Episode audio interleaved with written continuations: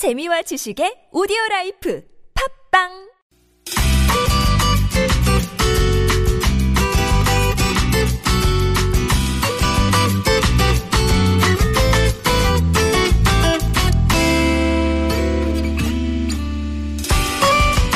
마음이 이끄는 대로 발길이 닿는 그대로 훌쩍 여행을 떠나봅니다. 손원천 기자의 여행 수첩.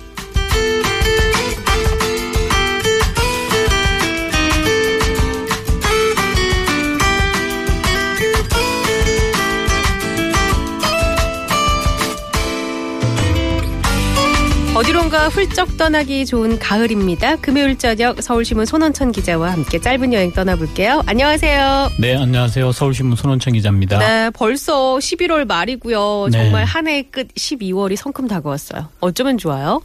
쏜살이요. 관역에 닿았네요. 정말 시간 빠른데, 네. 음, 우리가 또 그렇다고 해서 이번 주도 쉴 수는 없죠. 그렇죠. 어딘가 또 가야 되는데, 이게 네. 또 약간 쌀쌀해지고 겨울 문턱에 네. 갈 만한 곳이 어디 있을까 싶다가도 또 송 기자님이 추천해 주는 데는 왠지 멋있을 것 같고. 고맙습니다. 네.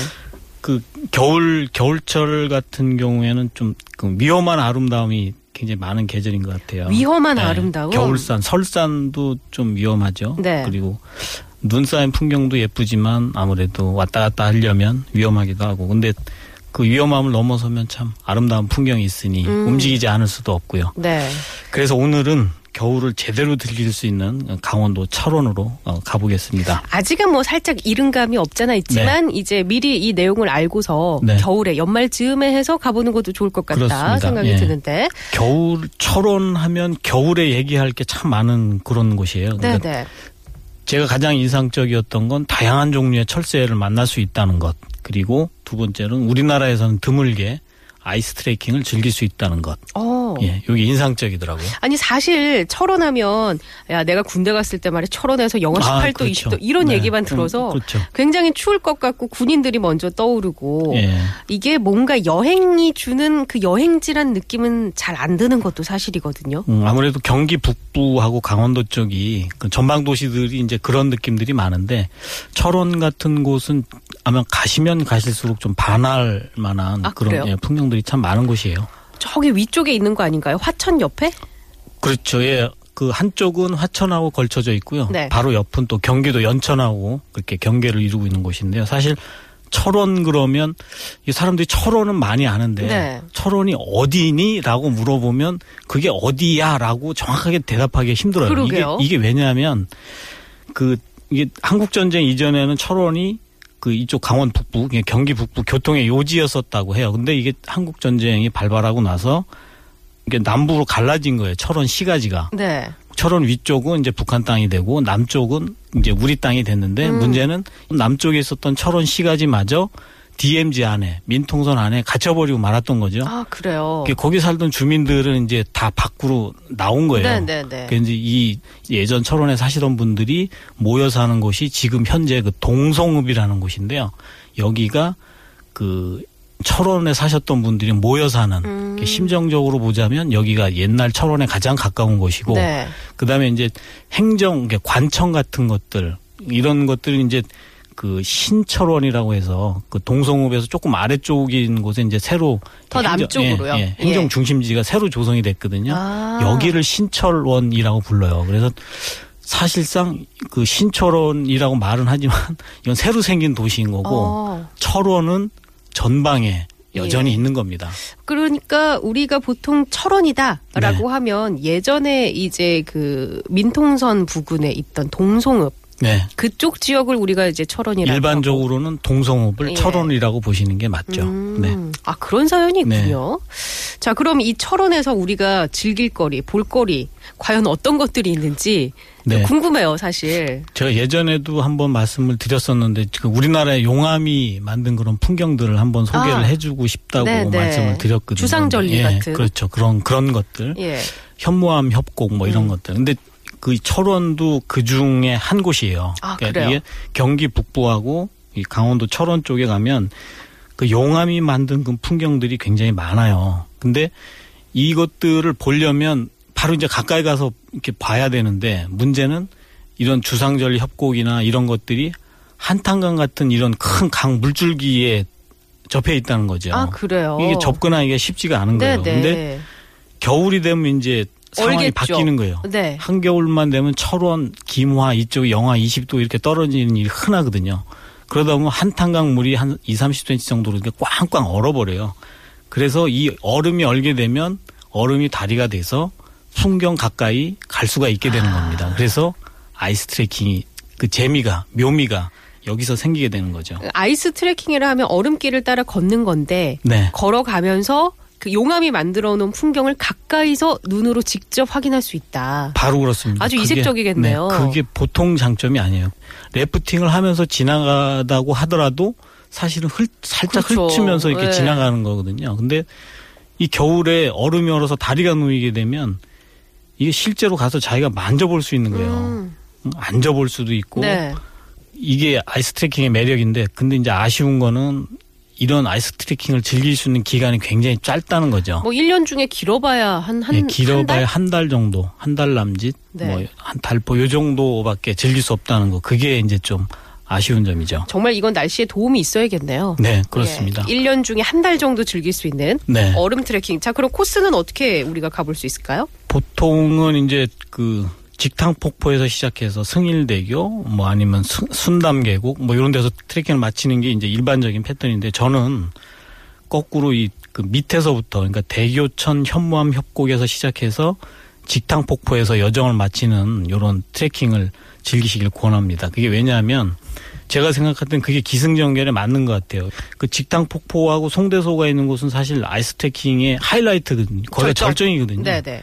근데 절정을 모- 먼저 보고 나서 아, 아, 래로 내려가면 시시하게 이제 느껴지는 다른. 것들이 네. 좀 맥이 빠지게 되잖아요. 그래서 대교천 협곡에서 출발해서 이렇게 점점 고조되는 그런 풍경을 늘- 즐기시다가 송대소에 가면 정말 뻥 하고 가슴이 뻥 하고 터지는 이제 그런 풍경을 만나시게 돼요. 그러고 나서 조금 더 올라가서 이제 직탕 폭포에서 여유 있게 음. 예, 풍경의 후식을 즐기면서 예, 여정을 마무리하시는 거죠. 그 일단 우리가 대교천 협곡으로 들어가면 되겠군요. 그렇습니다. 예, 그쪽에 들어가서 길 따라 쭉 가서 네. 트레킹을 하면서 이제 뻥 뚫리는 그 희열을 좀 그렇습니다. 느끼고 마무리를 하면 되겠군요. 네. 알겠습니다. 자, 겨울 여행의 묘미라고 할 수 있는 철원으로 지금 어, 여행을 함께 하고 있는데 노래 한 곡 듣고 이어가겠습니다. 로이킴의 노래 준비했어요. 휘파람.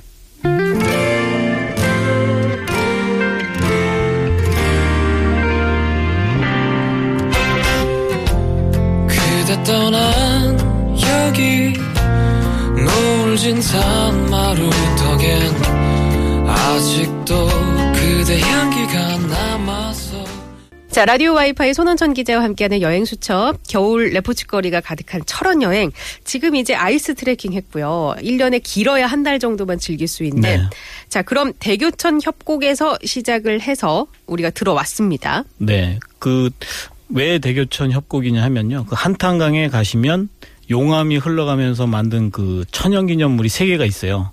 포, 경기도 포천의 비둘기낭 베개용암, 그리고 그 포천하고 철원이 딱 경계를 이루는 곳이거든요. 여기가 바로 대교천 협곡이에요. 네. 이게 천연기념물 436호인데요. 그 길게는 한 27만 년 전쯤 된다고 해요. 그 북- 27만 년 예. 전이요.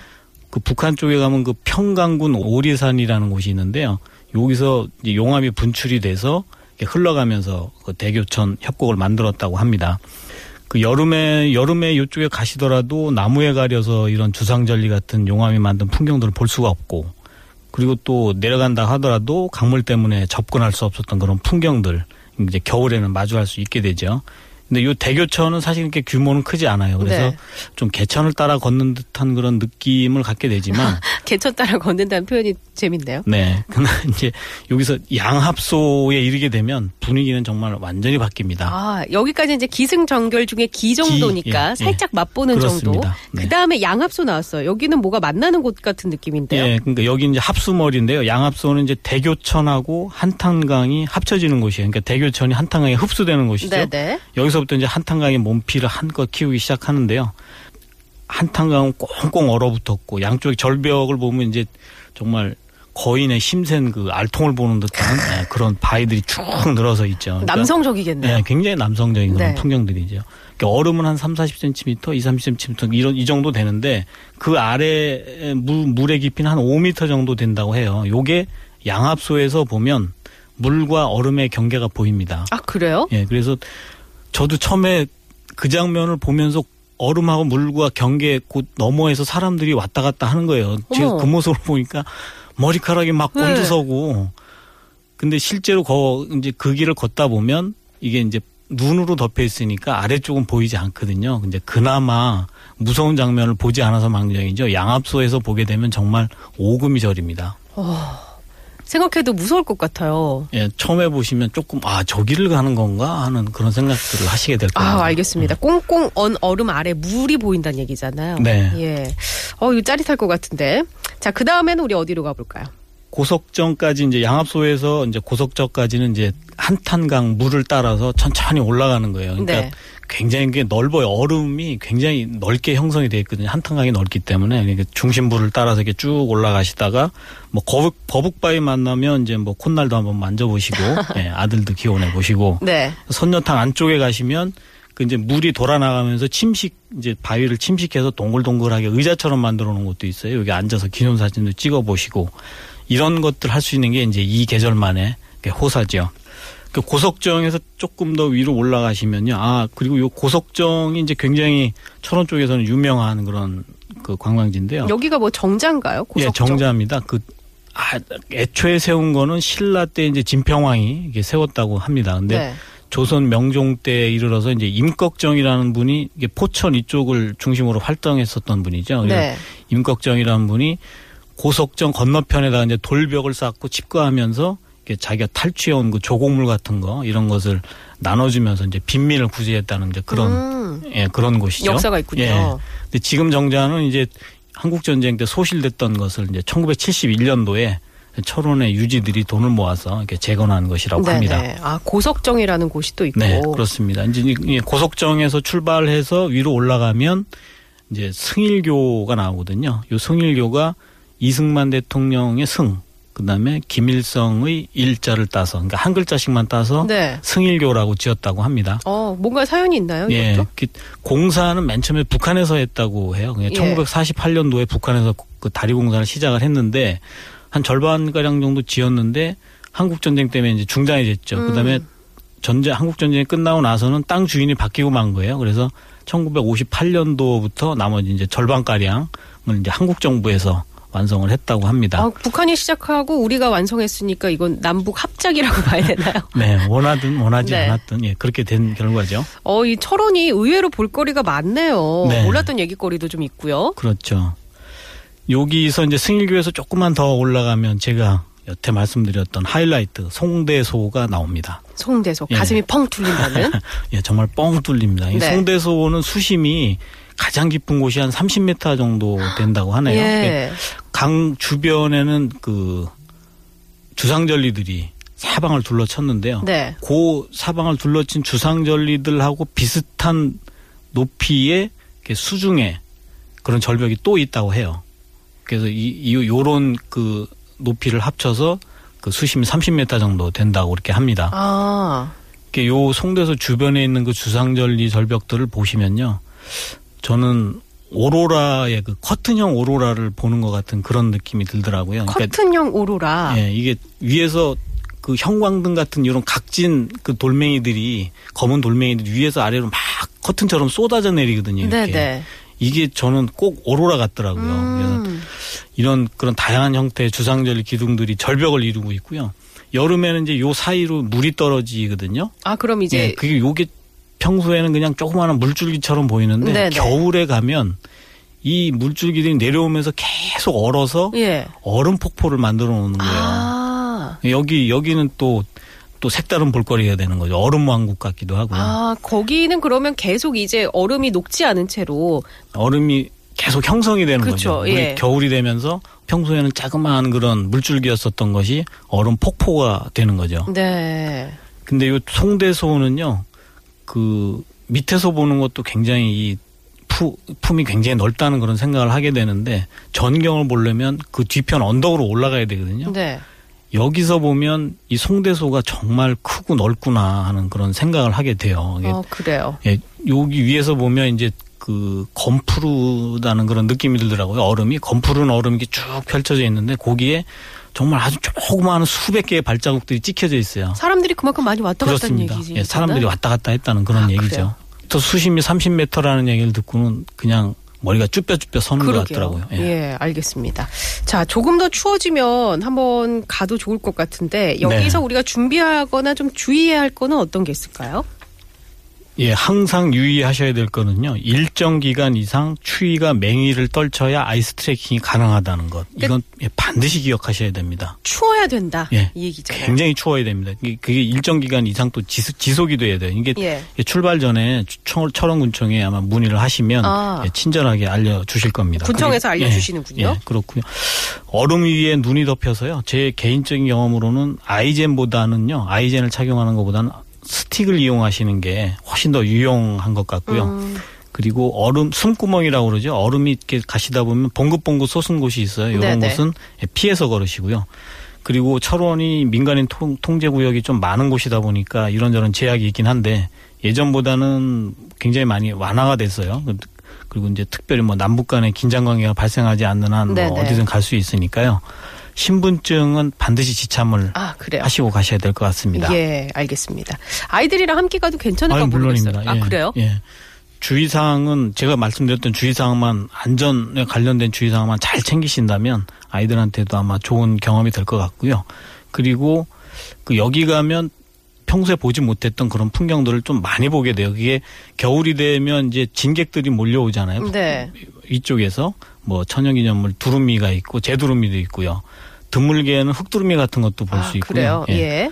토교저수지라는 곳이 있는데요. 여기는 이른 아침에 가면 동물의 왕국 같은 그런 장면을 엿볼 수가 있어요. 그러니까 어떤 장면인데? 독수리들이 독수리가 이제 흔히 사냥을 한다고 알고 계시지만 독수리는 사냥을 하지 않습니다. 얘들은 청소부 동물이거든요. 어. 그러면 이쪽에 그 주민들이나 이런 분들이 이제 죽은 폐사한 돼지나 뭐 이런 것들을 먹잇감으로 그 앞에다가 놓아줘요. 그러면 예. 제 방에 이렇게 앉아 있었던 수백 마리의 독수리들이 일제히 날아올라서 그 먹잇감을 두고 뭐 날개 서로 날개를 치고 발톱으로 핥히고 이러면서 아. 싸움을 벌이고 막 이러거든요. 예. 이게 이게 볼만합니다. 아. 예, 그 간간히 이제 그 사이에 까, 이제 까치가 껴서 이제 얄밉게 음식 뺏어 먹기도 하고 이런 장면도 펼쳐지는데요. 네네. 참 여기 요게 재밌고요. 그리고 토교저수지 그 제방 위로 올라가면 그 백조라고 그러죠. 큰 고니, 고니 이런 음. 것들을 볼 수 있고요. 그리고 하늘을 보시면 물고기를 그 사냥해서 먹고 사는 그 흰꼬리수리 같은 이런 맹금류 그런 희귀조들도 많이 볼 수 있습니다. 네.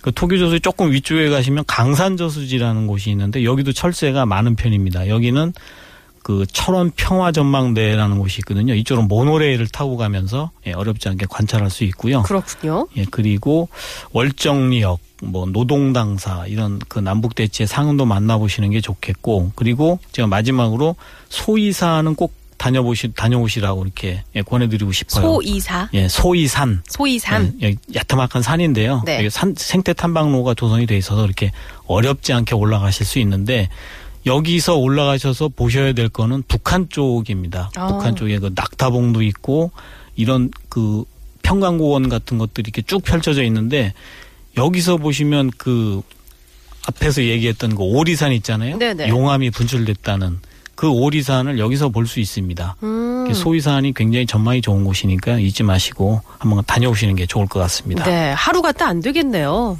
1박 2일 정도는 1박 잡아야 2일 하시면 좋죠. 예, 네. 알겠습니다. 어, 오늘 강원도 철원으로 정말 색다른 여행 잘 다녀왔습니다. 네. 아이스 트레킹도 미리 일찌감치 좀 갔다 와 봤고요.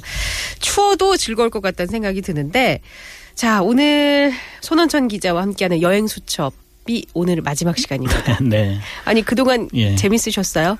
네, 좀 뭐 개인적인 일이 있어서 여행 여정은 여기까지밖에 갖지 못할 것 같고요. 예, 뭐 그동안에 굉장히 행복했었습니다. 네. 저희가 한 6개월 넘게 그래도 예. 좋은 곳 많이 소개해 주셔가지고 잘 둘러보고 즐기고 먹어보고 했습니다. 네. 좋은 정보 알려주셔서 감사하고요. 다음에 또 만나 뵐게요. 네, 그러시죠. 고맙습니다. 네, 고맙습니다.